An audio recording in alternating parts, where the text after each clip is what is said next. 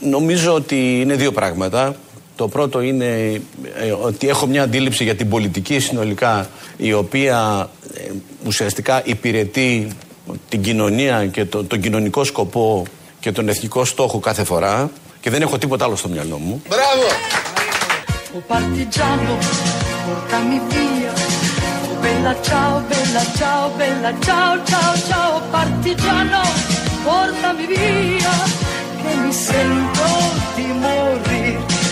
Μόνο στο μπροστινό μέρος της σκέψης μου έχω, είμαι απόλυτα αφοσιωμένος σε αυτό το οποίο μου βάζουν να κάνω, με ένα δεν το να κάνω. Και δεύτερον, προσπαθώ να βρίσκω πολύ καλούς συνεργάτες, Ναι. να τους συστρατεύω στη δική μου προσπάθεια, να είμαι αξιοκράτης και να παλέψουμε όλοι μαζί να φέρουμε κάθε φορά, να φέρουμε κάθε φορά την αστυνομία και την ε, θέση της στην κοινωνία εκεί που πρέπει. Μπράβο! Να φέρουμε κάθε φορά την αστυνομία και την ε, θέση της στην κοινωνία εκεί που πρέπει. Βεβαίως είναι πολύ γνωστή η φωνή αυτή. Είναι του Μιχάλη Χρυσοχοίδη, Υπουργός Προστασίας του Πολίτη, Δημοσίας Τάξης, Αστυνομίας, όπως θέλετε. Έδωσε συνέντευξη στον Γιώργο Κουβαρά και είπε αυτά. Ότι μεταξύ άλλων, στο μπροστινό μέρος του μυαλού, έχει το να φέρει την αστυνομία εκεί που πρέπει. Σήμερα το πρωί, άγρια χαράματα, η αστυνομία βρέθηκε εκεί που πρέπει. Πήγε στο σπίτι της Ιωάννας Κολοβού, στους ζωγράφους, πάσαν πάλι πόρτες με τις παντόφλες, μπήκανε μέσα, όχι αστυνομικοί, οι άνθρωποι κοιμόντουσαν. Τους πήρανε έξω, τους πήγανε και στο τμήμα, συλλάβαν και την Ιωάννα Κολοβού για 15.000 ευρώ χρέος. Και την Ιωάννα Κολοβού και το γιο της. Πήγαν οι αλληλέγγυοι πάλι απ' έξω, το πάμε, βουλευτές, πήγανε να σώσουν ό,τι μπορεί να σωθεί. Και για άλλη μια φορά η αστυνομία, όπως εδώ ο κύριος Χρυσοχοίδης μας είπε, επειδή το έχει στο μπροστινό μέρος του μυαλού του, λειτουργήσε όπως θα ακούσουμε.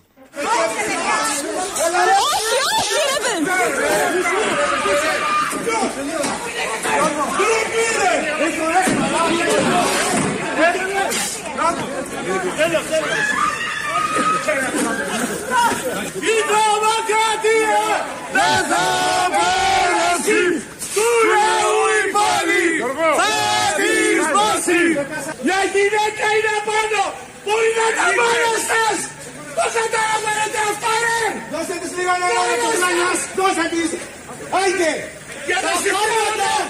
Το φας. Δυο δημιουργίες για μια συνταξιούχο ντροπήσας!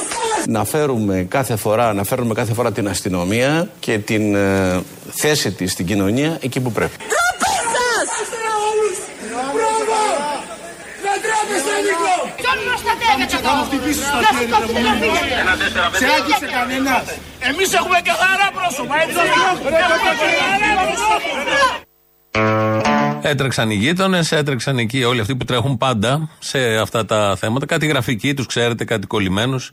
Να νιώσει τουλάχιστον και η συγκεκριμένη συμπολίτησά μας ότι έχει κάποιους γύρω της, ενώ την μάζευαν μέσα στο αστυνομικό τμήμα με τη βία οι αστυνομικές δυνάμεις. Ήταν δύο δημιουργίες. Νομίζω στη Χαλκιδική την προ-προηγούμενη εβδομάδα ήταν τρεις δημιουργίες, γιατί εκεί ήταν ανάπηρος. Ήταν σε καροτσάκι αναπηρικό, πάλι ένας ηλικιωμένος που τον πέταξαν έξω. Οπότε σύμφωνα με την ταρήφα του Χρυ- Χρυσοχοίδη, στο μπροστινό πάντα μέρος του μυαλού, είναι τρεις δημιουργίες για τον ανάπηρο, δύο για τη συνταξιούχο μαζί με το παιδί της για να πάρουν το περίφημο σπίτι. Βλέπετε και ξέρετε όλοι ότι η Ιωάννα Κολοβού χρωστάει 15.000 ευρώ και όχι 400 εκατομμύρια όπως η Νέα Δημοκρατία. Διάλεξε να μην είναι Νέα Δημοκρατία, να μην είναι η Νέα Δημοκρατία, να μην είναι τα λαμόγια όλα αυτά που διαχειρίζονται επί σειρά ετών τα χρέη της Νέας Δημοκρατίας και τα οικονομικά της Νέας Δημοκρατίας και είναι μια απλή συνταξιούχος που δεν τα κατάφερε, ναι, και έχει αυτό το χρέος και πρέπει να πεταχτεί έξω. Και επειδή πολύ άργησε όλο αυτό με τους αλληλέγγυους, σήμερα τη μάζεψαν, την οδήγησαν στο αστυνομικό τμήμα. Το απόγευμα έχει και συγκέντρωση εκεί. Θα ακούσουμε τον πρόεδρο του Συνδικάτου Αθήνας, Παναγιώτη Ιγάκια. Είμαστε εδώ όπως έχουμε υποσχεθεί και όπως είναι καθήκον μας άλλη μια φορά για να περασπιστούμε τα σπίτια του λαού. Εμείς ο λαός, οι εργαζόμενοι. Καταγγέλνουμε τουλάχιστον τον τρόπο και τον τρόπο του, που απήγαγαν στην ουσία σήμερα το πρωί από το σπίτι της στην Ιωάννα Κολοβού. Καταγγέλνουμε επίσης την αστυνομία γιατί κατηγορεί την Ιωάννα Κολοβού και θέλουμε αυτές οι κατηγορίες να αποσυρθούν άμεσα.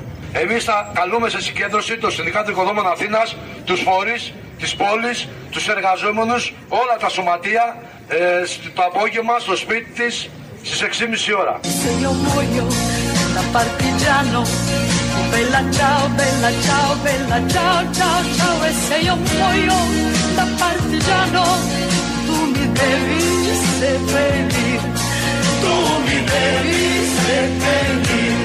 Εμείς λέμε ότι κάτω τα χέρια από τη λαϊκή κατοικία, κάτω τα χέρια από την πρώτη κατοικία, αυτή τη στιγμή απαιτούμε άμεσα να απελευθερωθεί η Ιωάννα και ο γιος της, ο Αντώνης που βρίσκονται μέσα, που από το πρωί με βίαιη ε, έξωση που γίνεται από το σπίτι τους, με τραβολογήματα, με σπροξήματα που φάγαμε και εμείς οι ίδιοι απρόκλητα από τις δημιουργίες των ΜΑΤ που ήταν στο σπίτι της, απαιτούμε να αποσυρθούν τα ΜΑΤ αυτή τη στιγμή από εδώ πέρα και αποσυ- απαιτούμε να, αυτή τη στιγμή να απελευθερωθεί η Ιωάννα Οικολοβού και ο γιος της από μέσα. Ο τελευταίος είναι ο Ανδρέας Καραβίδας, δημοτικός σύμβουλος του ζωγράφου. Σύμφωνα με τον Μιχάλη Χρυσοχοίδη, βρέθηκαν εκεί που πρέπει.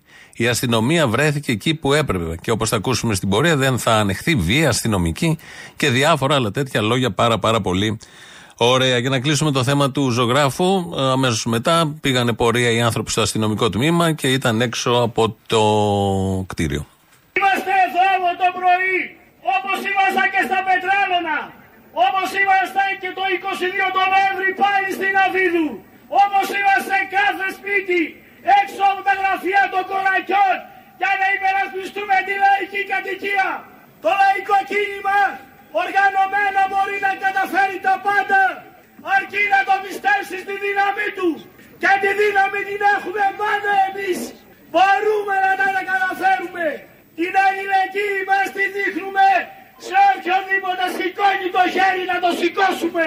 Το απόγευμα όλοι στην κινητοποίηση στην Αβίδου 6,5 ώρα. Αυτά το πρωί. Αυτά πριν δύο εβδομάδες, αυτά πριν ένα μήνα, αυτά πάλι στο σπίτι της Κολοβού πριν εννιά μήνες ήταν τότε που σου πάγαν τις πόρτες πάλι μέσα στη νύχτα. Αυτές οι δουλειές γίνονται νύχτα, πρωί, ξημερώματα. Δεν υπάρχει πιο εφιαλτικό πράγμα, το καταλαβαίνει ο καθένας. Θα μπορούσαν να γίνουν και άλλες ώρες, αλλά πάνε επίτηδες τέτοια ώρα για να δείξουν την πυγμή, όλα αυτά για τα φαν. Γιατί πρέπει να πάνε τα σπίτια στα κοράκια τα οποία ήρθαν εδώ όπως ήρθαν με τα μνημόνια, κυρίως με το τρίτο. Ε, διατηρήθηκαν, στρώθηκε το έδαφος με το ένα και το δύο μνημόνιο, ήρθαν με το τρίτο, έχουν παραμείνει και βασιλιάς όλων είναι πάντα τα φαντ που σε συνεργασία με τις τράπεζες, αφού δάνεισαν ό,τι να είναι και όποιον να είναι, χωρίς να ελέγξουν, τώρα έρχονται και παίρνουν τα σπίτια γιατί έχουν ανέβει και τιμές και να κερδοφορήσουν και να κερδοσκοπήσουν και από αυτή τη διαδικασία. Όχι μόνο από την πρώτη διαδικασία της χορήγησης του δανείου, αλλά και από αυτήν τη διαδικασία. Και είναι μια συνταξιούχος με το γιο της στο τμήμα. Πολύ σωστά γιατί αυτοί είναι εγκληματίες. Και σας ε, υπόσχομαι εδώ ενώπιον σας ότι θα καταβάλω μεγάλη προσπάθεια έτσι ώστε αυτά τα εγκληματικά στοιχεία να τα οδηγήσουμε στη δικαιοσύνη και να τελειώνουμε. Γιατί είναι οργανωμένο, οργανωμένο έγκλημα. E se io muoio da partigiano, oh bella ciao, bella ciao, bella ciao, ciao, ciao. E se io muoio da partigiano, tu mi devi seppellire. Γελάει το κουκουέ. Γελάει το κουκουέ. Γελάει το κουκουέ, αυτός είναι βουλευτής του Πασόκ. Δεν τον ξέρουμε καλά, είναι καινούριος. Βέβαια, εμφανίζεται στα κανάλια εδώ και καιρό, χρόνια. Είναι ο Παναγιώτης Δουδονής. Βουλευτής του Πασόκ, μιλούσε χτες στο κοινοβούλιο και κάποια στιγμή γέλασαν κάποιοι από το κουκουέ και απευθύνθηκε προς το κουκουέ. Απευθύνθηκε ένας βουλευτής του Πασόκ. 300 εκατομμύρια χρέη. Αν τα μετράμε με τα χρέη. Γιατί όπως είδαμε με 15.000 χρέη, τι μπορεί να πάθει κάποιος. 300 εκατομμύρια. Το πρώτο που μπορεί να πει κανείς για το Πασόκ. Και καταφέρθηκε, γύρισε προς το Κουκουέ και είπε. Η πραγματικότητα λοιπόν είναι ότι η δημοκρατική παράταξη γελάει το κουκουέ. Γελάει το κουκουέ της εξεταστικής για τα τέμπη. Αυτό το κουκουέ γελάει. Σας παρακαλώ πάρα πολύ. Σας παρακαλώ πάρα πολύ. Προς Της το εξεταστικής Προεδρείο, για παρακαλώ, τα προς το τέμπη Προεδρείο. Του νεκρού μηχανοδηγού. Αυτό το κουκουέ μιλάει. Σας παρακαλώ πάρα πολύ. Λοιπόν, Παρακαλώ, κύριε επανέρχομαι. συνάδελφοι, παρακαλώ. Επανέρχομαι στο ζήτημα της αντισυνταγματικότητας. Ο χρυσός χορηγός του Μητσοτάκη είναι το ΚΚΕ και η εξαστική αποποίηση των ευθυνών για τον κύριο Καραμαλή. Σας παρακαλώ, σας παρακαλώ. Πρωτότυπος λόγος, φρέσκος των νέων στελεχών στην πολιτική, είπε ένα επιχείρημα που έχει υποθεί χιλιάδες φορές μέσα στο κοινοβούλιο. Και ποιος το είπε αυτό, ένας βουλευτής του Πασόκ, είπε ότι το Κουκουέ είναι χρυσός χορηγός του Μητσοτάκη, της δεξιάς δηλαδή. Ένας βουλευτής του Πασόκ που έχει συγκυβερνήσει με τη δεξιά. Είναι δεξιοί οι ίδιοι. Έχουν ψηφίσει τα ίδια. Δεν έχει καμία απολύτως διαφορά πια. Και αν είχε τις προηγούμενες δεκαετίες του Πασόκ με τη Νέα Δημοκρατία, με Παπανδρέου, Καραμαλή, Μητσοτάκη και δεν ξέρω εγώ τι, πια από τα μνημόνια και μετά δεν υπάρχει καμία απολύτως διαφορά. Το ξέρει ο καθένας. Μίλησε ο βουλευτής του Πασόκ, το οποίο Πασόκ έχει ρημάξει τη χώρα και οδήγησε τη χώρα εκεί που την οδήγησε. Που είχε πρόεδρο τον Γιώργο Παπανδρέου, ο οποίος μας έλεγε δεν θα μπει ποτέ στο δούνου του, γιατί είναι καπιταλιστικό προϊόν και μας έβαλε εκεί και μας έφερε στο πρώτο μνημόνιο. Είναι ο, ο Πασόκος, το κόμμα το οποίο έκοψε συντάξεις, έκοψε μισθούς, ε, οδήγησε χιλιάδες παιδιά στο εξωτερικό. Είναι ο βουλευτής του κόμματος που είχαν παραγγείλει τρένα που δεν χωρούσαν στις ράγες. Και γυρίζει προς το Κουκουέ να πει τι. Το οτιδήποτε μπορεί κανείς να πει για το Κουκουέ, δεν μπορεί να το πει ένας Πασόκος που έχει πάρει όλη αυτή την αμαρτωλή ιστορία και την έχει στην πλάτη του. Κάτι τέτοια, κάτι τέτοια, αυτά το Δεκανίκη και όλα τα υπόλοιπα, τα έλεγε και ο Γιώργος Παπανδρέου στη Βουλή το 2007. Να ξέρει κύριε Παπαρίγα ότι στις θέσεις τις οποίες εκφράζω τις εκφράζω με συνέπεια είτε είμαι εντός της Ελλάδας είτε είμαι εκτός της Ελλάδας. Είτε είμαι εδώ στο Ελληνικό Κοινοβούλιο είτε είμαι στο Ευρωκοινοβούλιο είτε είμαι στην Ινδία είτε είμαι στην Αμερική είτε είμαι στη Λατινική Αμερική ως πρόεδρος της Ελληνικής Διεθνούς. Και καταγγέλω πολλές φορές και παντού τον άγριο, τον άγριο σκληρό καπιταλισμό που υπάρχει σε παγκόσμιο επίπεδο για μια δίκαιη κοινωνία για τον κόσμο. Κύριε Παπαρίγα, τιμούμε τους αγώνες σας, αλλά μην κάνετε τον αριστερό ψάλτη της δεξιάς. Μετά έκανε κυβέρνηση. Τέσσερα χρόνια μετά από αυτό ήταν στην ίδια κυβέρνηση. Μαζί με τη δεξιά. Ενώ κατηγορούσε το Κουκουέ. Το Κουκουέ ήταν τότε απέναντι. Και είναι απέναντι. Και σήμερα είναι ζωγράφους κάτω στον δρόμο. Και θα είναι και το απόγευμα στον δρόμο. Ο Γιώργος Παπανδρέου όμως είναι με την άλλη πλευρά. Ο Δουδονής είναι με την άλλη πλευρά. Και το ξέρουμε όλοι πολύ καλά αυτό. Τουλάχιστον οι καινούργοι, οι νεοεισερχόμενοι στην πολιτική, ας ανανεώσουν επιχειρήματα. Δεν γίνεται να λένε τα ίδια που ακούμε δεκαετίες. Θα παίξει και το ρόλεξ του Κουτσούμπα σε λίγο, θα παίξει και το κότερο του φλωράκι. Όλα αυτά τα γνωστά που αναμασάνε χωρίς να έχουν και κάποιο άλλο ουσιαστικό βεβαίως επιχείρημα, γιατί η φωλιά δεν είναι απλά λερωμένη. Η φωλιά είναι γκρεμισμένη από το πολύ λέρωμα. Θα περάσουμε σε άλλα θέματα. Στο γάμο των ομοφύλων, ευτυχώς μίλησε ο πνευματικός κόσμος της χώρας. Να η Ελλάδα μας. Βγήκε νόμος δύο παντρεμένοι άντρες να παίρνουν να υιοθετούν παιδί. Θα μας κάψει ο Θεός. Βλάκες, ηλίθιοι. Έπρεπε να τοποθετηθεί και ο πνευματικός κόσμος. Επιτέλους, να ο Τσουκαλάς εδώ. Τοποθετήθηκε, είπε αυτά. Δεν τοποθετήθηκε μόνο ο Τσουκαλάς, αλλά και δημοσιογράφοι. Ο Άκης Παυλόπουλος, χτες δεν είχαμε εκπομπή, αλλά χτες το πρωί το είπε. Άκης Παυλόπουλος ε, έκανε έναν παραλληλισμό. Αν αύριο εγερθεί ένα ζήτημα Ναι. που θα λέει και γιατί τα αδέρφια μεταξύ τους αν αυτό νιώθουν να μην μπορούν να συνάψουν ε, σχέση. Να συμβιώσουν, να έχουν ερωτικές αδέρφια; σχέσεις. Φίλοι και αδέρφια. Μανάδες, γέροι και παιδιά. Όχι, τα αδέρφια. Εντάξει. Εάν, Εδώ, περίμενε, εάν περίμενε. προκύψει ένα τέτοιο θέμα, θα αλλάξει Ε, την δική εγώ σου νομι- οικογένεια; εγώ νομίζω ή τη ότι δική δεν μου, του προκύπτει Δημήτρη, του ποτέ κυρίου τέτοιο Πλεύρη. θέμα. Ναι, αλλά λένε ότι ανοίγουν προηγούμενα. Πρέπει να εξηγήσουμε τώρα στον Άκη Παυλόπουλο ότι δεν μπορεί να γίνει όλο αυτό και δεν έχει διάθεση κανείς να το κάνει όλο αυτό. Και αν πάμε με τις υποθέσεις, δεν θα τελειώσουμε ποτέ και πουθενά σε όποιο θέμα. Όχι μόνο σε αυτό το θέμα, σε οποιοδήποτε θέμα. Να αρχίσουμε τις υποθέσεις, τι μπορεί να γίνει αν και όταν. Δεν ε, μπορείς να συζητήσεις λογικά, δεν πατάς το έδαφος αυτό. Μπορείς να βάλεις τα πάντα μέσα και να μην καταλήξεις πουθενά. Αλλά δεν πειράζει, έκανε ερώτηση εδώ ο συνάδελφος, την Ιωάννα Μάνδρου, ακόμη και η Μάνδρου. Δεν τον κοίταξε κάπως δαγκώθηκε για να δει, τσιμπήθηκε να δει αν ακούει αυτό που ακούει, όπως και όλοι εμείς που το παρακολουθούσαμε. Ένα άλλο θέμα των ημερών, πολύ ωραίο, είναι η επιστολική ψήφος, αυτό που θα ψηφίζουν από το εξωτερικό ή και από το εσωτερικό. όσοι Δεν μπορούν, δεν μπορούν να πάνε στην κάλπη. Μέχρι τώρα ήταν για τις ευρωεκλογές. Προχτές η αρμόδια υπουργός, κυρία Κεραμέο, είπε ότι είναι και για τις εθνικές. Το ανακοίνωσε μάλιστα βράδυ, βράδυ, ενώ δεν το είχαν πει. Το ίδιο πρωί έλεγε τα ακριβώς αντίθετα. Αλλά το βράδυ ανακοίνωσε ότι θα ισχύσει και για τη ε, μετροπολογία που φέρνει, αν ψηφιστεί, και στις εθνικές εκλογές. Ο Πρωθυπουργός Κυριάκος Μητσοτάκης και η κυβέρνηση θεωρούμε ότι η συζήτηση αυτού του νομοσχεδίου και η συνένευση που επετεύχθη την περασμένη εβδομάδα ανοίγει το δρόμο για μία ακόμη μεγάλη αλλαγή. Για ένα ακόμη βήμα ενίσχυσης της συμμετοχής και της δημοκρατίας. Την καθιέρωση της επιστολικής ψήφου για τους Έλληνες πολίτες που ζουν στο εξωτερικό, όχι μόνο στις ευρωεκλογές, όχι μόνο στα δημοψηφίσματα, αλλά και στις εθνικές εκλογές.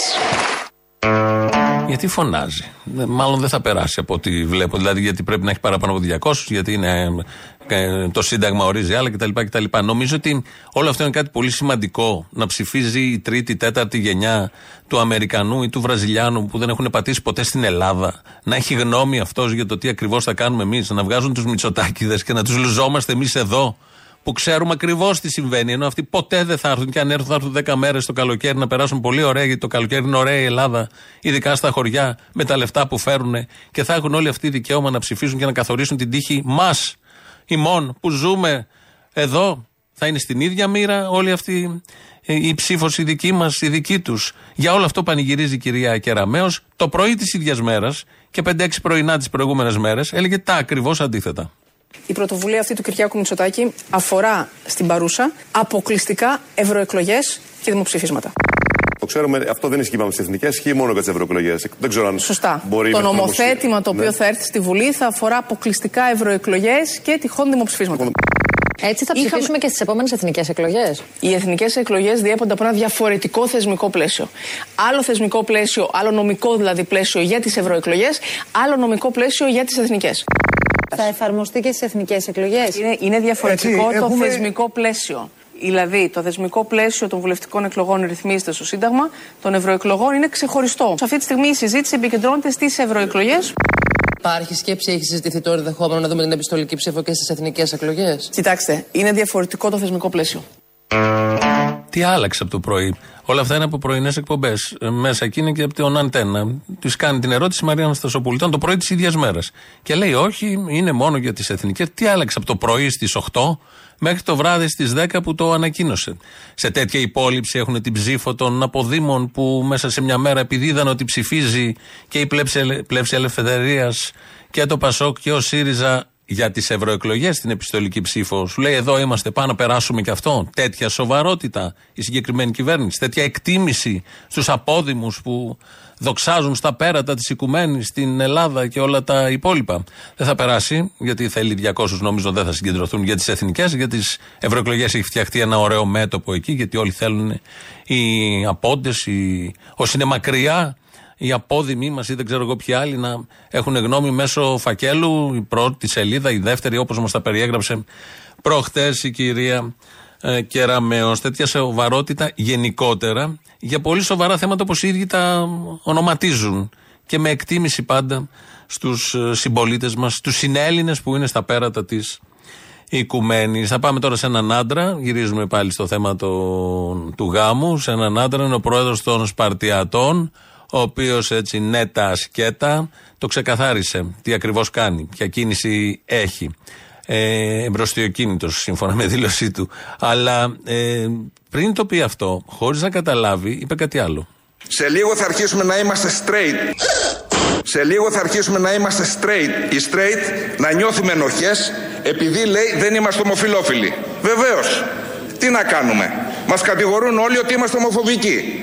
Γιατί να είμαστε ομοφοβικοί; Από πού και ως πού; Γιατί είμαστε από αυτούς που σπρώχνουμε αντί να μας σπρώχνουν; Για όνομα του Θεού. Se bellirai lassù in montagna. Oh bella ciao, bella ciao, bella ciao, ciao, ciao. Se bellirai lassù in montagna. Sotto l'ombra di un bel fiore. Γιατί να είμαστε ομοφοβικοί; Από πού και ως πού; Γιατί είμαστε από αυτούς που σπρώχνουμε αντί να μας σπρώχνουν; Έτσι είμαστε εμείς οι άντρες, σκληροί. Στην αρχή το είπε. Πρέπει να γίνουμε straight.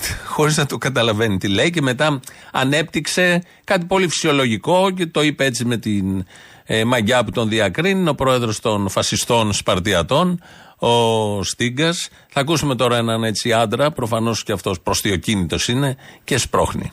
Να κάνω μία ε, στον κύριο Φίλτα τον Νίκο που είναι και δικηγόρος αλλά σύντομα θα πάρω και εγώ το δίπλωμα όπως πάμε κύριε Παπέτρο. Λοιπόν, να σας πω λοιπόν επειδή είστε δικηγόρος να σας πω ότι είστε δικηγόρος εσύ σίγουρα θα φας ξύλο μέχρι να τελειώσει η θητεία να ξέρεις. Να το ξέρεις αυτό. Ο Μπέος είναι βεβαίως ο Δήμαρχος Βόλου που θα το δει τον Τάδε που ήταν απέναντι, είναι σύμβουλος της αντιπολίτευσης. Θα παίξει και ξύλο. Όλα αυτά στον όμορφο Βόλο. Ε, το ψήφισαν οι βολιώτες και αυτά είναι ε, όσα ακούγονται στο Δημοτικό Συμβούλιο, Συμβούλιο, Δημοτικό Συμβούλιο του Βόλου. Γενικώς η βία δεν είναι ανεκτή. Όχι αυτή, αυτή του Μπέου είναι. Και η λεκτική βία του Στίγκα είναι. Ούτε νόμοι υπάρχουν εκεί, αντιρατσιστικοί νόμοι δεν ισχύουν τίποτα γιατί είναι πρόεδρος, μπορεί να λέει ό,τι θέλει. Ε, η αστυνομική βία δεν είναι ανεκτή και δεν το λέμε εμείς, το λέει ο αρμόδιος υπουργός. Δεν είναι ανεκτή ε, ε, ούτε κεραία η αστυνομική βία. Όποιος δεν συμπεριφέρεται σύμφωνα με τους κανονισμούς της αστυνομίας, του συντάγματος και της δημοκρατικής πολιτείας δεν έχει θέση στην αστυνομία, είναι πολύ απλό. Ε, ε, τελείωσε.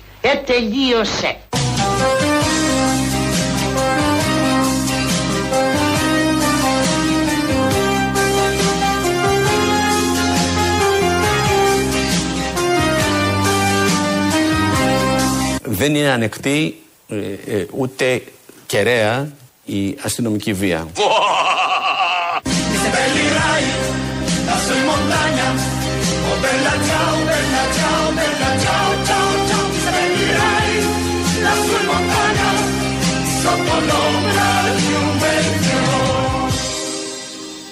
Δεν είναι ανεκτή ούτε κεραία η αστυνομική βία.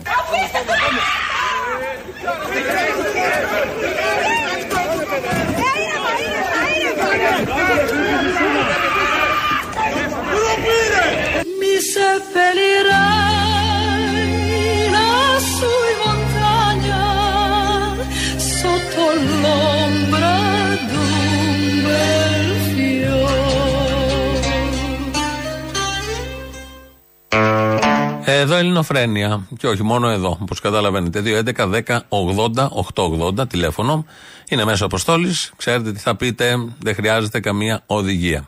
Radio παραπολιτικά.gr, το mail του σταθμού. Το βλέπω εγώ αυτή την ώρα εδώ μπροστά στην οθόνη. Ο Δημήτρης Κύρκος ρυθμίζει τον ήχο.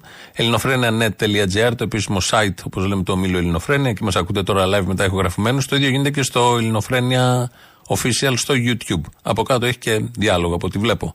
Θα πάμε να ακούσουμε πρώτο μέρος του λαού. Κολλάμε και τις πρώτες διαφημίσεις. Ναι, γεια σας. Γεια σας. Μπαίνω στο θέμα απευθείας για να μην σας τρώω χρόνο. Μπείτε γρήγορα. Μην με πιέζεις, έτσι. Α. Λοιπόν, δεν είναι για τον αέρα, απλώς μια ενημέρωση θέλω να σας κάνω. Ναι. Για αυτά που δήλωσε η Υπουργός, ή πώς τη λένε, η κυρία Εργασίας. Ναι, ναι, με την κατακράτηση των ούρων εκεί που θα κατάγει του μισθού τώρα, ναι. Μπράβο. Περίπου 1500 συντάξεις, συνταξιούχους μάλλον, στους οποίους θα γίνει κατακράτηση των 100 ευρώ και πάνω. Μαζί με την κατακράτηση. Καλά, υπουργός είναι, δεν είναι υποχρεωμένη να ξέρει και ελληνικά. Προτεκτοράτο είμαστε έτσι κι αλλιώς. Πρέπει να καταλαβαίνουν και οι ξένοι. Για πείτε μου. Μπράβο, και σε αυτή τη χώρα, άμα δεν ξέρεις αγγλικά, σε γκρεμίζουν. Δεν είμαι με εκείνον, απλώς το επισημαίνω. Σε γκρεμίζουν, άμα δεν ξέρεις ελληνικά, σε αναβαθμίζουν. I am πολύ happy. Λοιπόν, άλλο θέλω τώρα επί της ουσίας. Αυτά που κρατάει, το θέμα δηλαδή που είπε την κατακράτηση, όχι τα υγρά. Η πλειονότητα της κατακράτησης είναι μέχρι τα 10 ευρώ. Αυτά που κρατάει από λάθος των εργολάβων στον ΕΦΚΑ, τα οποία είναι για κάθε συνταξιούχο σημαντικά, αλλά είναι περίπου 30 ευρώ, πόσα είπε. Και βέβαια είναι 40. σημαντικά. Ναι, αλλά άκου να δεις τώρα. Ουσιαστικά σε κάθε συνταξιούχο ο ΕΦΚΑ χρωστάει. Χρωστάει τα αναδρομικά που είναι πάνω από 1000 ευρώ και στον πιο χαμηλό μισθό τέλος πάντων συνταξιούχο. Γιατί δεν κρατάει αυτό το λάθος που κάνανε και όταν δώσουν που πρέπει να δώσουν τα αναδρομικά, μιλάω τώρα πολιτικά επί τη ουσία, έτσι, εκπρόσωπο ένα σωματείο το κίνημα συνταξιούχων και σε ενημερώνω για να το εργοαντοσχολιάσετε Πείτε μου να ξέρουμε, ναι. Κρατάς κυρά μου, ας πούμε, 30 ευρώ από κάθε φουκαρά που παίρνει 300 ευρώ. Που θα τους στοιχήσουν τα 30 ευρώ γιατί κάνατε εσείς λάθος, κάνατε, ξέρω εγώ, οι εργολάβοι σας και όπως κάνατε τον ΕΦΚΑ. Χρωστάτε 11 μήνες αναδρομικά, δώσατε κάτι ψηλά, είναι όλοι στα δικαστήρια, θα τα δώσουν, έχει γίνει πολιτικό θέμα τόσα χρόνια. Όταν θα δώσετε λοιπόν αυτά τα ό,τι δώσετε να σας πάρω διάλο. Κρατήστε αυτό το τριαντάρι, το λάθος και το λάθος του εργολάβου, είπε αυτή η κυρία, τέλος πάντων να μην πω. Θα τιμωρηθεί, λέει, θα τους βγάλουμε πρόστιμο εν καιρό. Η ανάδοχος εταιρεία έχει μηνυθεί από τον ΕΦΚΑ και Για θα το της λάθος επιβληθεί της. πρόστιμο βέβαια. Ναι, εντάξει, έχουν υδρώσει τα αυτιά από αυτά. Τέλος πάντων, Εντάξει, κατάλαβα. Το κατάλαβες τώρα το θέμα.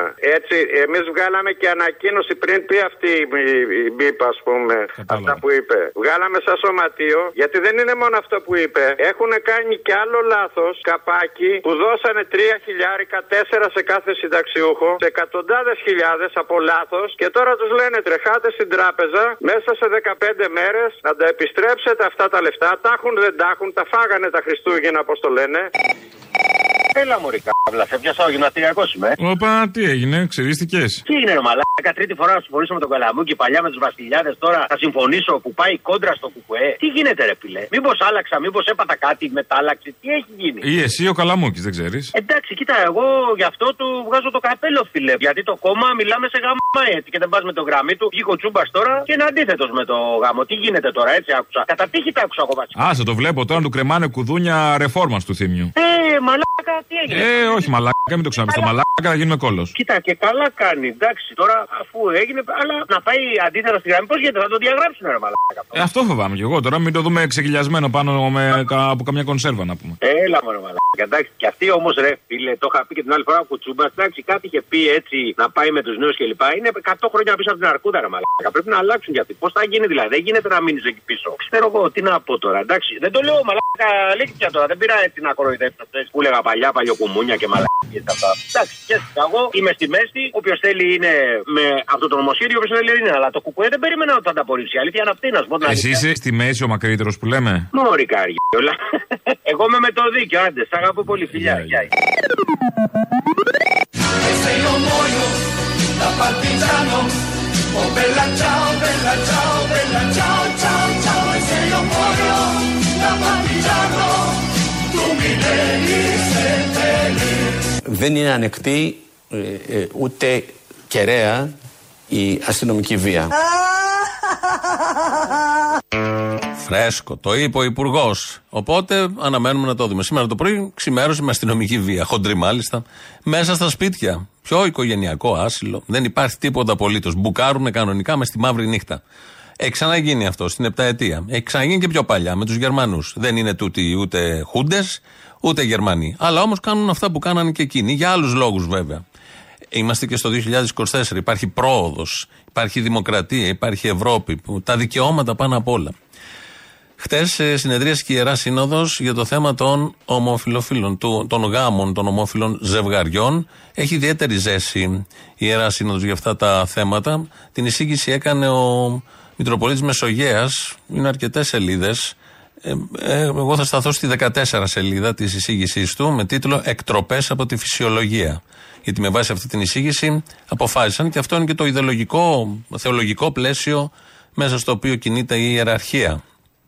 Λέει λοιπόν, στον, αντίποδο, στον αντίποδα του αγιαστικού στόχου υπάρχει υποδούλωση στα πάθη, η αποιεροποίηση της σχέσης, η εκτροπή της σεξουαλικής ζωής και ασέβεια στη φύση. Χαρακτηριστικά ο Παύλος στην προ Ρωμαίου επιστολή αναφέρει, ο Απόστολος Παύλος. Α. Ενώ απαριθμεί διαπλής αναφοράς ποικίλες εμπαθείς καταστάσεις, όταν αναφέρεται σε αυτούς που εξεκάφθησαν εν τη ορέξη αυτών εις αλλήλους, άρσενες ενάρσεση, την ασχημοσύνη κατεργαζόμενη, είναι αναλυτικός. Η δε γλώσσα που χρησιμοποιεί είναι σκληρή και αφοριστική. Β. Ακριβώς σας διαβάζω την εισήγηση του Μεσογείας. Κάνοντας σαφή αναφορά στην παραφύσιν συνάφεια ατόμων του ίδιου φύλου, τη χαρακτηρίζει με βαρύ όρους όπως ασχημοσύνη, ακαθαρσία, ατιμία. Δηλαδή απώλεια της δόξας και τιμής του σώματος και του ίδιου του ανθρώπου. Και τελευταίο απόσπασμα, γάμα όπως το ονομάζει και ο ίδιος ο Μητροπολίτης, δεν καταδικάζει μόνο την πράξη ως αμαρτία, αλλά αναφέρεται κυρίως στου ανθρώπους που την διαπράττουν χωρίς κανένα ελαφρυντικό λέγοντας ότι. Λέγοντας, ανοίγουν εισαγωγικά. Ότι αρσενοκείτε βασιλείαν Θεού ου κληρονομήσουσιν και ότι οι τατιάφτα πράσοντες άξι θανάτου ισί. Ο Παύλος λοιπόν το 56 μετά Χριστόν, ο Απόστολος Παύλος, μαθητής του Ιησού με αγάπη και τα λοιπά και τα λοιπά, το αγαπάτε αλλήλους, πήγαν το εφαρμόσει 56 χρόνια μετά, στέλνει επιστολή στους Ρωμαίους και λέει ότι πρέπει να σκοτώνονται, να θανατώνονται όσοι είναι ομοφιλόφιλοι. Αυτό το είπε τότε προς τους Ρωμαίους που γινόντουσαν τα όρια, ήταν καθημερινό φαινόμενο. Ε, σε αυτό πατάει ο Μητροπολίτης, σε αυτό πατάει η Ιερά Σύνοδος για να βγάλουν το πόρισμά της και το συμπέρασμά της. Ότι πρέπει να πεθάνουν όσοι είναι. Θα χάσουμε πολλούς ιεράρχες αν συμβεί αυτό ξαφνικά κιόλας και παπάδες. Αλλά όμως έτσι με αυτό το πνεύμα κινήθηκε η Ιερά Σύνοδος χτες. Θεολογικά και κυρίως χριστιανικά με το αγαπάτε αλλήλους. Και έρχεται ο Βελόπουλος να το εκμεταλλευτεί όλο αυτό πολιτικά. Η ανακοίνωση της Εκκλησίας μας αφήνει μια γλυκόπικρη γεύση. Γλυκιά γιατί επιτέλους αντιδράει η Εκκλησία, πικρή όμως γιατί μιλάει για βαρύτατη ευθύνη όλων όσων ψηφίσουν αυτό το αντιχριστιανικό νόμο. Πρέπει να πούμε λοιπόν στην ιεραρχία της Εκκλησίας ότι η Εκκλησία δεν κάνει διαγνώσεις. Η Εκκλησία μιλά. Και όταν μιλά για ευθύνη, ας μας πούν και ποια είναι η ευθύνη των βουλευτών και ποια θα είναι η επίπτωση σε αυτούς για την ευθύνη αυτή. Δεν μας είπαν δηλαδή το αυτονόητο. Η Εκκλησία θα έπρεπε να πει ορθά κοφτά. Όποιος ψηφίσει το νομοσχέδιο δεν θα ψηφιστεί από κανένα χριστιανό οπουδήποτε και αν βρίσκεται. Ορθά κοφτά. Να πάρει τις ψήφους μόνο ο Βελόπουλος. Να μην πάνε στη Νέα Δημοκρατία ή στα άλλα δεξιά που είναι και πάρα πολλά κόμματα. Τέτοια ε, υπόλοιψη, σε τέτοια υπόλοιψη έχουν τους χριστιανούς ψηφοφόρους. Λαός τώρα, μέρος δεύτερον. Ναι, καλησπέρα. Καλησπέρα. Με τον Αποστόλη. Ναι, ναι, ναι. Θα ήθελα λοιπόν δύο πράγματα. Πρώτον, να μας φέρει ο κύριος Γεωργιάδης μια ε, καθαριστική μισθοδοσία, κάποιο αναισθησιολόγο από τον ιδιωτικό τομέα που παίρνει 12.000 ευρώ το μήνα. Πιστεύετε κυρία Μακρύ ότι μπορεί το Εθνικό Σύστημα Υγείας να πληρώσει 12.000 ευρώ το μήνα που βγάζει ένας συνδυσιολόγο στον ιδιωτικό τομέα σήμερα; Πρώτον αυτό. Και κατά δεύτερον, δεν έχουμε λεφτά ως δημόσιο που μας λέει να δώσουμε για τους αναισθησιολόγους, αλλά έχουμε όμως πολλά λεφτά για να πάρουμε ΣΕΟ σε δημόσιους φορείς, έτσι όσοι έχουν μείνει ακόμα, γιατί εκεί πρέπει να προσελκύουμε τους καλύτερους από την αγορά. Και πώς θα έρθουν οι καλύτεροι από την αγορά, πρέπει να τους πληρώσουμε. Εάν θέλουμε να έχουμε ένα κράτος που θα μπορεί να προσελκύει και από τον ιδιωτικό τομέα ικανούς πραγματικά ανθρώπους για να κάνουν μια δουλειά, το να τους έχουμε μονίμως προμπόνο δεν γίνεται. Ωραίος ο Άδωνης, έτσι. Δηλαδή τα μπόνους και τους υψηλούς μισθούς βρίσκουμε να τα δώσουμε στα φιλαράκα τα κολλητά μας. Ή στους εξοκοινοβουλευτικούς υπουργούς, έτσι δεν τους λέει. Ωραία ψησούλα, πόσο, 45, πόσο πήγε. Ε, όσο χρειάζεται, δεν κατάλαβα. Νομίζω 46 είναι το σωστό. Για τον αναισθησιολόγο δεν έχουμε λεφτά, δεν μπορεί να δώσει το δημόσιο. Ε, τώρα το ίδιο είναι ο εξοκοινοβουλευτικός υπουργός με τον αναισθησιολόγο; Και όχι προς Θεού τώρα, τι λες τώρα. Αλλά εμένα μου κάνει εντύπωση 12.000 ευρώ αναισθησιολόγο στον ιδιωτικό τομέα να μας φέρει ένα καθαριστικό. Είναι εύκολο, κύριος Υπουργός μας. Καλά, αυτά είναι βγάλουμε από την κοιλιά του έτσι κι αλλιώς δεν υπάρχουν, οπότε μην ψάχνεις. Ναι, ναι, ναι. Κάποιοι τα ακούνε όμως, τώρα να μου πεις αυτοί που τα ακούνε δεν θα τον ψηφίζανε. Αυτό. Απόστολε. Έλα. Καλημέρα και καλή εβδομάδα. Επίσης. Ναι, να σου πω, είχα πάρει και πριν από λίγο καιρό και σου είχα πει ότι αυτοί που σε παίρνουν είναι με το Στάλιν. Το θυμάσαι;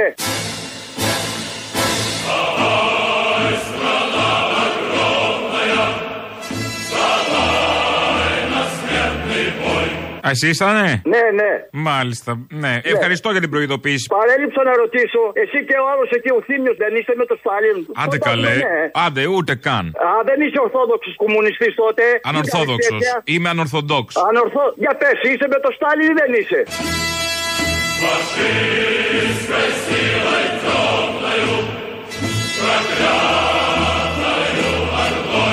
Ανορθόδοξος σε όλα μου. Δεν είσαι με το Στάλιν, ε. Γιατί το φοβάστε, ε, το Θα φοβάστε. δεχθεί- Θα δεχθείς μεγάλο πόλεμο, να ξέρεις. Από ποιον; Εγώ σε θέλω με το Στάλιν. Από ποιον θα δεχτώ Το πόλεμο; Στάλιν σε θέλω.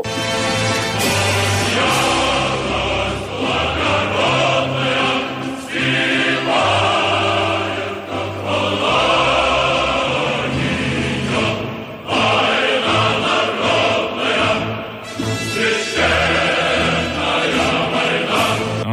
με το Στάλιν σε θέλω. Κοίταξε να δεις. Άλλος είσαι κότα. Αν είμαι με το Στάλιν, δεν ξέρω αν σε συμφέρει εσένα. Εμένα με συμφέρει για να ξέρω με ποιον έχω να μιλήσω. Τελικά δεν ξέρω αν σε Γιατί να μου το συμφέρει. πω. Γιατί έχω βάλει την κονσέρβα από τα ντολμαδάκια στο μουσκλιο. Λοιπόν, όχι άμα του παίζεις έξυπνος και δημοκράτης. Κατάλαβες.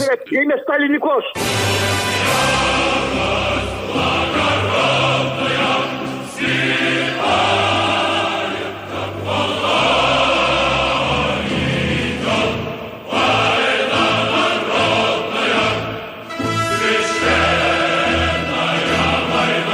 Λίγο να σκουριάσει το έχω έτοιμο, να ξέρεις. Λοιπόν, να μαρτυρήσει, να, να έχεις αληθείς απέναντι στον κόσμο που σε ακούει. Όχι μαγιά. Έχεις δίκιο, ναι, γιατί κρυβόμαστε. Αφήσαμε υπονοούμενα για κάτι άλλο. Όλους τους λιδωρεί, όλους τους κουροδεύεις, αλλά δεν λες την αλήθεια. Πού Γιατί καλέ, δεν- κρύφτηκα εγώ ποτέ. Όχι, ναι, πες ότι εγώ είμαι με το Στάλιν, πες το, να το ακούσω. Α, Και δεν θα σου ότι κάνω είσαι τη χάρη να σταλινική. χαρίσω όπως το θες. Όχι, όχι, δεν την κάνω τη χάρη όπως θες. Α, δεν το λες, ε. Όχι. Ή θα το καταλάβεις μόνος σου, αλλιώς δεν έχει. Μα σημαίνει τροφή δεν γουστάρω. Λοιπόν, για πες μου τώρα και κάτι Δεν σου άλλο. λέω τίποτα άλλο. Γεια.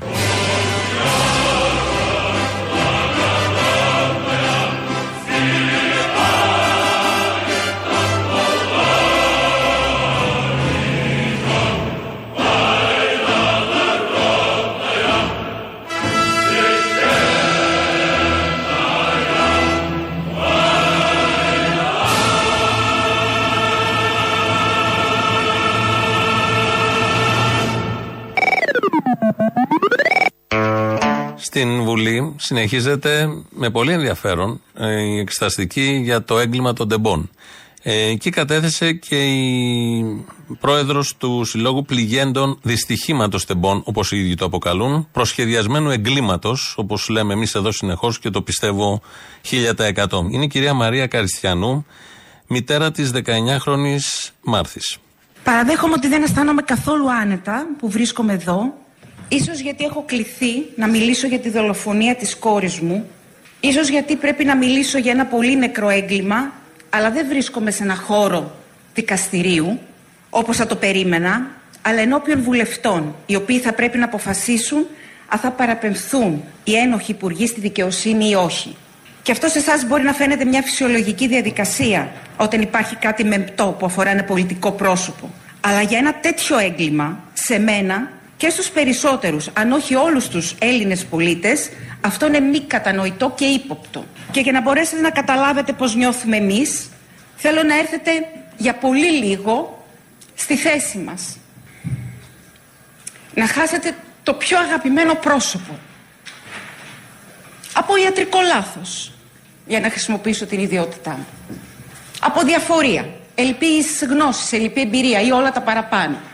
Και ο εν λόγω γιατρός, αντί να παραπέμπεται στη δικαιοσύνη για να κρυθεί και να τιμωρηθεί, να παραπέμπεται στον ιατρικό σύλλογο. Πώς θα σας φαινόταν αυτό; Σκληρό, δίκαιο, άδικο, φυσιολογικό; άξιζε που φτιάχτηκε αυτή η επιτροπή μόνο για την ε, τοποθέτηση, κατάθεση της κυρίας Καριστιανού. Τους τάτριψε στα μούτρα, κυρίως των βουλευτών της Νέας Δημοκρατίας, όλα αυτά που έλεγε. Εδώ χρησιμοποίησε ένα παράδειγμα. Αμέσως μετά μίλησε για την ε, κυρία πρόεδρο της ΡΑΣ. Πιστή στη γραμμή που έχει δοθεί εξ αρχής για το ανθρώπινο λάθος, η πρόεδρος της ΡΑΣ δεν εξήγησε γιατί στις ετήσιες εκθέσεις απέκρυπτε την αλήθεια και σκοπίμως ωρεοποιούσε την κατάσταση λειτουργίας του σειρμού προκειμένου να τον κρατήσει σε λειτουργία πάση θυσία.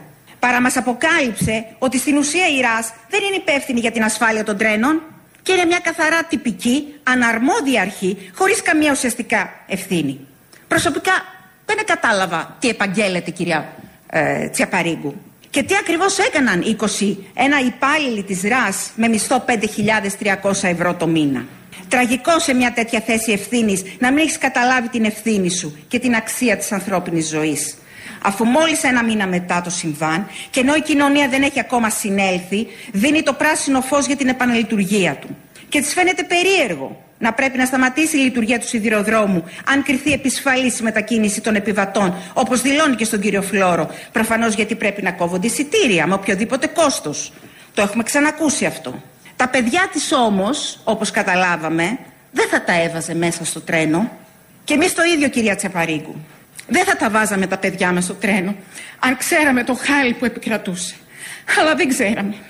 Εσείς όμως γνωρίζατε, όπως ήξερε καλά και όλη η πολιτική ηγεσία, και η ΟΣΕ, και η ΕΡΓΟΣΕ, και η Χελένικ. Ξέρατε, αλλά ρισκάρατε με τα δικά μας παιδιά, κυρία Τσιαπαρίγκου.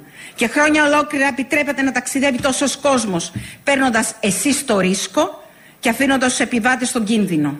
Ξέρατε, αλλά ρισκάρατε, ελαφρά την καρδία, με δόλο, τις ζωές των επιβατών. Εμείς αφημένοι στην άγνοιά μας, εσάς εμπιστευόμασταν. Ότι ελέγχετε την ασφάλεια μετακίνησης των ταξιδιωτών. Όπως εμπιστευόμασταν και τη Hellenic Train που διαφήμιζε την ασφάλεια των τρένων, δείχνοντάς μας τη τηλεδιοίκηση της Ιταλίας. Όπως εμπιστευόμασταν και τον Υπουργό, ότι διαβεβαίωνε αγανακτισμένα εσάς και εμάς ότι όλα λειτουργούν άψογα. Τους πιστεύαμε. Απλά, καθαρά λόγια, κάθε λέξη είναι ένα αδρυμή κατηγορό για όλους αυτούς που έχουν ευθύνη για αυτό το έγκλημα. Και είναι πάρα πολύ από τον Υπουργό ε, που αγνόησε, που έκανε ότι τα απαριθμεί πάρα πολύ αναλυτικά η κυρία Καριστιανού. Είναι μεγάλο το απόσπασμα όλο αυτό. Μπορείτε να το βρείτε όμως, δεν θα το δείτε πουθενά.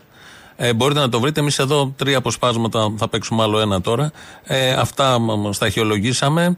Ε, το τελευταίο αυτό που θα ακούσουμε τώρα το έχουμε ανεβάσει, θα ανέβει σε λίγο και στο site. Μιλάει για την περίφημη ασυλία. Πού είναι δηλαδή η προσπάθεια το ότι θα αποκαλύψουμε την αλήθεια; Ποια αλήθεια, τι να αποκαλύψουν; Εγώ με, όταν έμαθα πως λειτουργούσε ο σιδηρόδρομος, ούτε, ούτε λαχανικά δεν θα φόρτωνα πάνω του. Τι κατάντια, τι ντροπή. Είναι έτσι η χώρα μου. Να μην λειτουργούν ούτε τα λαμπάκια, ούτε ένας τοπικός. Αυτό έχει μείνει από συστήματα ασφάλειας. Ένα τοπικός πίνακας, ο οποίος έδειχνε λιγότερο από όσο έπρεπε, γιατί είχαν λέει καεί τα λαμπάκια. Τι μου λέτε τώρα; Δεν καταλαβαίνω. Είναι τέτοιο το χάλι. Είναι τόσο μεγάλο το χάλι που έπρεπε από την πρώτες δέκα μέρες να μπουν οι ευθύνες και οι υπεύθυνοι φυλακοί. Και είμαστε ένα χρόνο μετά. Και ξεκινάει η εξεταστική για το αν φταίει. Πώς γίνεται, τι είναι αυτό; Τι να μην φταίει, έχετε διαβάσει πώς λειτουργούσε ο σιδηρόδρομος; Πού, πού είναι το δύσκολο να δεις, μα, μα είναι από, από την αρχή μέχρι το τέλος παραβάσεις. Εδώ ψάχνουμε να βρούμε κάτι ορθό. Και δεν μπορούν να αποδοθούν ευθύνες. Επιτρέπεται σε αυτό το χάλι του σιδηροδρόμου να, παρα, να παρετείται θεατρικά για μια εβδομάδα ο Υπουργός Μεταφορών, να ξανα... του δίνεται το δικαίωμα να κατέβει σε εκλογές και να είναι βουλευτής. Γιατί για την ασυλία; Εσείς τη συντηρείτε την ασυλία. Είναι συνάδελφός σας, αλλά δεν μπορείτε να προσπίζεστε το κακό. Εγώ στο γιατρό αυτό που θα έκανε κακό στο παιδί σας θέλατε να πάω και να τον στηρίξω; 19 χρονών ήταν η κόρη της, η Μάρθη, ε, η κυρία Μαρία Καριστιανού και ένα τέταρτο απόσπασμα. Ε, το ακούμε τώρα. Και φέρνω αυτό το ακραίο παράδειγμα για να σας δείξω πως αυτό που συμβαίνει εδώ δεν είναι καθόλου εντάξει με εμάς, αλλά και ούτε με το σύνολο της κοινωνίας. Με κάθε σεβασμό, εσείς δεν είστε δικαστές. Ούτε μπορείτε να γνωρίζετε τη δικογραφία που είναι ήδη τεράστια. Και παρόλο που αναγνωρίζω ότι κάποιοι από εσάς έχουν τις καλύτερες προθέσεις, πώς μπορώ να είμαι σίγουρη ότι θα αναδειχθεί πλήρως και σε βάθος ένα θέμα που οι εμπλεκόμενοι ξεκινούν από την κορυφή του πολιτικού συστήματος και καταλήγουν σε διευθυντές και προέδρους σημαντικών θέσεων, με άμεση επαφή και συνεργασία με το Υπουργείο και με ένα μείζον ζήτημα οικονομικής απιστίας να τα συνδέει, με βάση πάντως την προϊστορία των εξεταστικών επιτροπών η αποτελεσματικότητα και ακαιρεότητα αυτών των επιτροπών είναι αμφίβολη. Γι' αυτό και από την αρχή, ανεπιτυχώς, εμείς ζητούσαμε άρση της ασυλίας. Μαζί και η Ευρωπαϊκή Εισαγγελία στη μήνυση που έχει καταθέσει στη Βουλή από τον Ιούνιο και ζήτησε να γίνει άρση ασυλίας καθώς υπήρχαν στοιχεία που ενοχοποιούσαν τους υπουργούς. Αλλά αυτό το θέμα δεν έχει καν συζητηθεί στη Βουλή.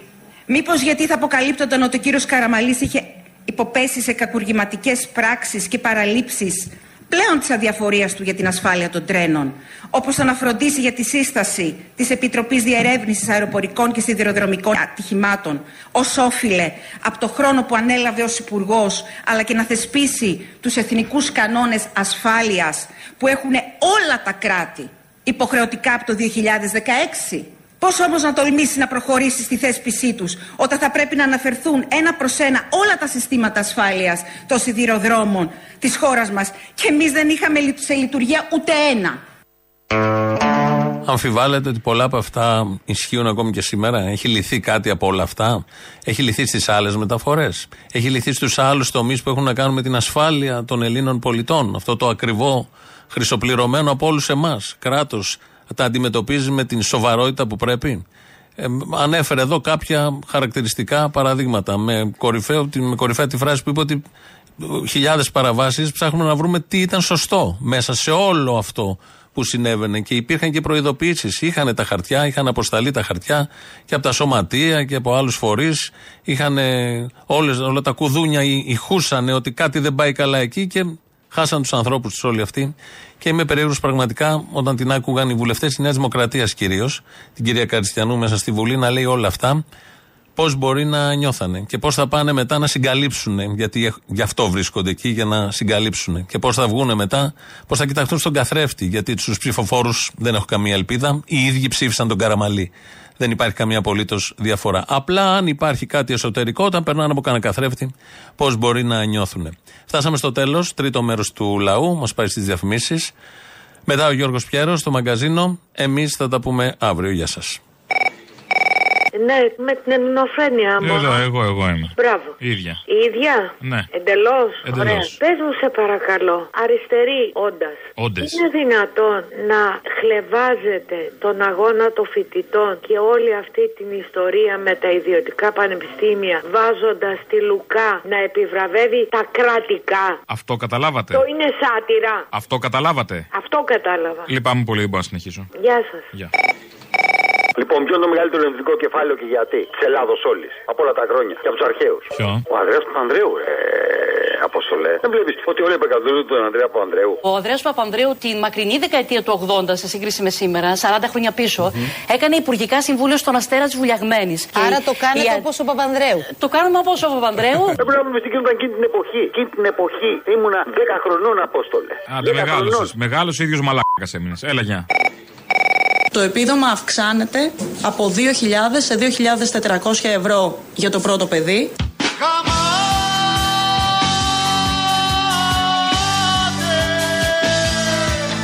χανόμαστε Ε, στην κυρία Ζαχαράκη, το τελευταίο παιδί εγώ γεννήθηκε το 2004. Έκανα παιδιά γιατί είχα λεφτά, δεν είχα ανασφάλεια, έβγαζα, δηλαδή το μέλλον μου ήταν ας πούμε προδιαγεγραμμένο. Το να δώσει τρία χιλιάρικα σε ένα ζευγάρι δεν λέει τίποτα. Πού ζει αυτή η γυναίκα; Τρία χιλιάρικα και τέσσερα και πέντε είναι τα έξοδα ενός παιδιού. Πού ζει κοπέλα μου, σε ποιο πλανήτη ζει; Δεν πας στο διάολο πρωί-πρωί.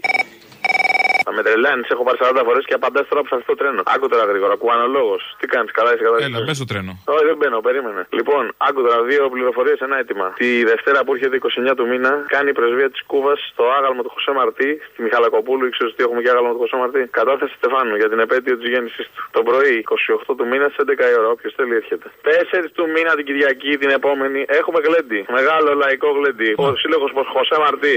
Να έρθει ο λαός, γκουγκλάρετε μας να εξασφαλίσετε πρόσκληση γιατί θα μείνετε απ' έξω. Μην με κλείνεις, ο ίδιος είμαι πάλι. Τώρα πριν πω στο τούνελ. 27 του μήνα, Παλαιστίνη, συγκεντρώσεις όλοι. Θα το πείτε, σας θα το λέω κι εγώ. Σεβασμό στα παιδάκια αυτά που στείνονται στο Αγιάζι στη βροχή στον ήλιο για να πάρουν ένα βλέμμα του κασελάκι, μια γκριμάτσα του πολλάκι και όλα αυτά. Και αν είσαι μεγάλο καλλιτέχνης, πρώτα θα τα βάλεις με τους μεγαλοδημοσιογράφους και με αυτούς που κάθονται στο καναπέ τους και βγάζουν αυτούς τους τίτλους, τους περίεργους, σούπερ πώς τα λένε, και μετά τα βάζεις με αυτά τα παιδάκια. Θέλεις Αν να είσαι βάλεις. καλλιτέχνης. Μεγάλο καλλιτέχνης. Υπονοώντας ότι ο, ο Νταλάρας δεν είναι; Όχι και βέβαια είναι. Αλλά αν είσαι μεγάλο καλλιτέχνη, βάλ τα πρώτα με αυτούς. Δεν μιλάμε τώρα για ένα καλλιτεχνάκο. Αυτό που κάνετε είναι μια γελιότητα. Νομίζω ότι μέσα σας το καταλαβαίνετε όλοι. Θα θέλατε να είσαστε κάπου αλλού με άλλες συνθήκες δουλειάς που να μην σας χρησιμοποιούν σαν κοτόπουλα που να βγαίνετε έξω και να κυνηγάτε τους επώνυμους. Μάλιστα. Δηλαδή δεν θα με ενδιαφέρει η άποψη του Οικονομόπουλου και νομίζω δεν θα ενδιαφέρει κανέναν. Αλλά επειδή τον Ταλάρα καθόμαστε λίγο και τον ακούμε, ε, πες κάτι σωστό. Εντάξει, αφού γίνεσαι που γίνεσαι θέμα, γίνε και για το σωστό λόγο. Όχι, ήταν λάθος λόγος. Δεν ήταν λάθος λόγος, αλλά ήταν μισός λόγος. Πρέπει να ξεκινήσει από πιο πάνω και να φτάσει και στα πιο κάτω. Δηλαδή, σημαίνει στα πρόσωπα ή στην ουσία που θίγει κάποιος; Σε όλα. Το ότι την είπε σε κάτι πιτσιρικάδες, ναι, που μπορεί να νιώσουν ότι αδικήθηκαν εκείνη την ώρα, ή τα θέματα που έθιξε και τις αξίες που έθιξε; Δεν τις έθιξε με σωστό τρόπο. Α, εντάξει, εντάξει. Μα αν θες να θίγει, θα θίγει μόνο με σωστό τρόπο για να είναι ο και εκεί οι Σιριζέοι. Τέλος. Ε, ναι, ναι, ναι, να σου πω λίγο. Σωστό, σωστό. Ε, Μια ε, πολιτική ορθότητα και εκεί δεν κατάλαβα. Ο καθένας θέλει την άποψή του όπως την νομίζει, όπως την εκφράζει μόνος του. Όχι. Εγώ, Όπως επειδή τη μου την θέλει η άποψή πολιτική ορθότητα. Σωστό. Να σου πω κάτι. Εγώ είπα την άποψή μου και ποια είμαι εγώ. Απλά θέλω να σου πω ότι έγινε θέμα για λάθος τρόπο. Θα μπορούσε να την πει, ας πούμε, στους πιο μεγάλους και να φτάσει και στους πιο μικρούς που ξέρουν τα λιάζουν. Όλα Αυτό λέω καλά. εγώ. Δεν περίμενα συνεννόηση. Όλα καλά.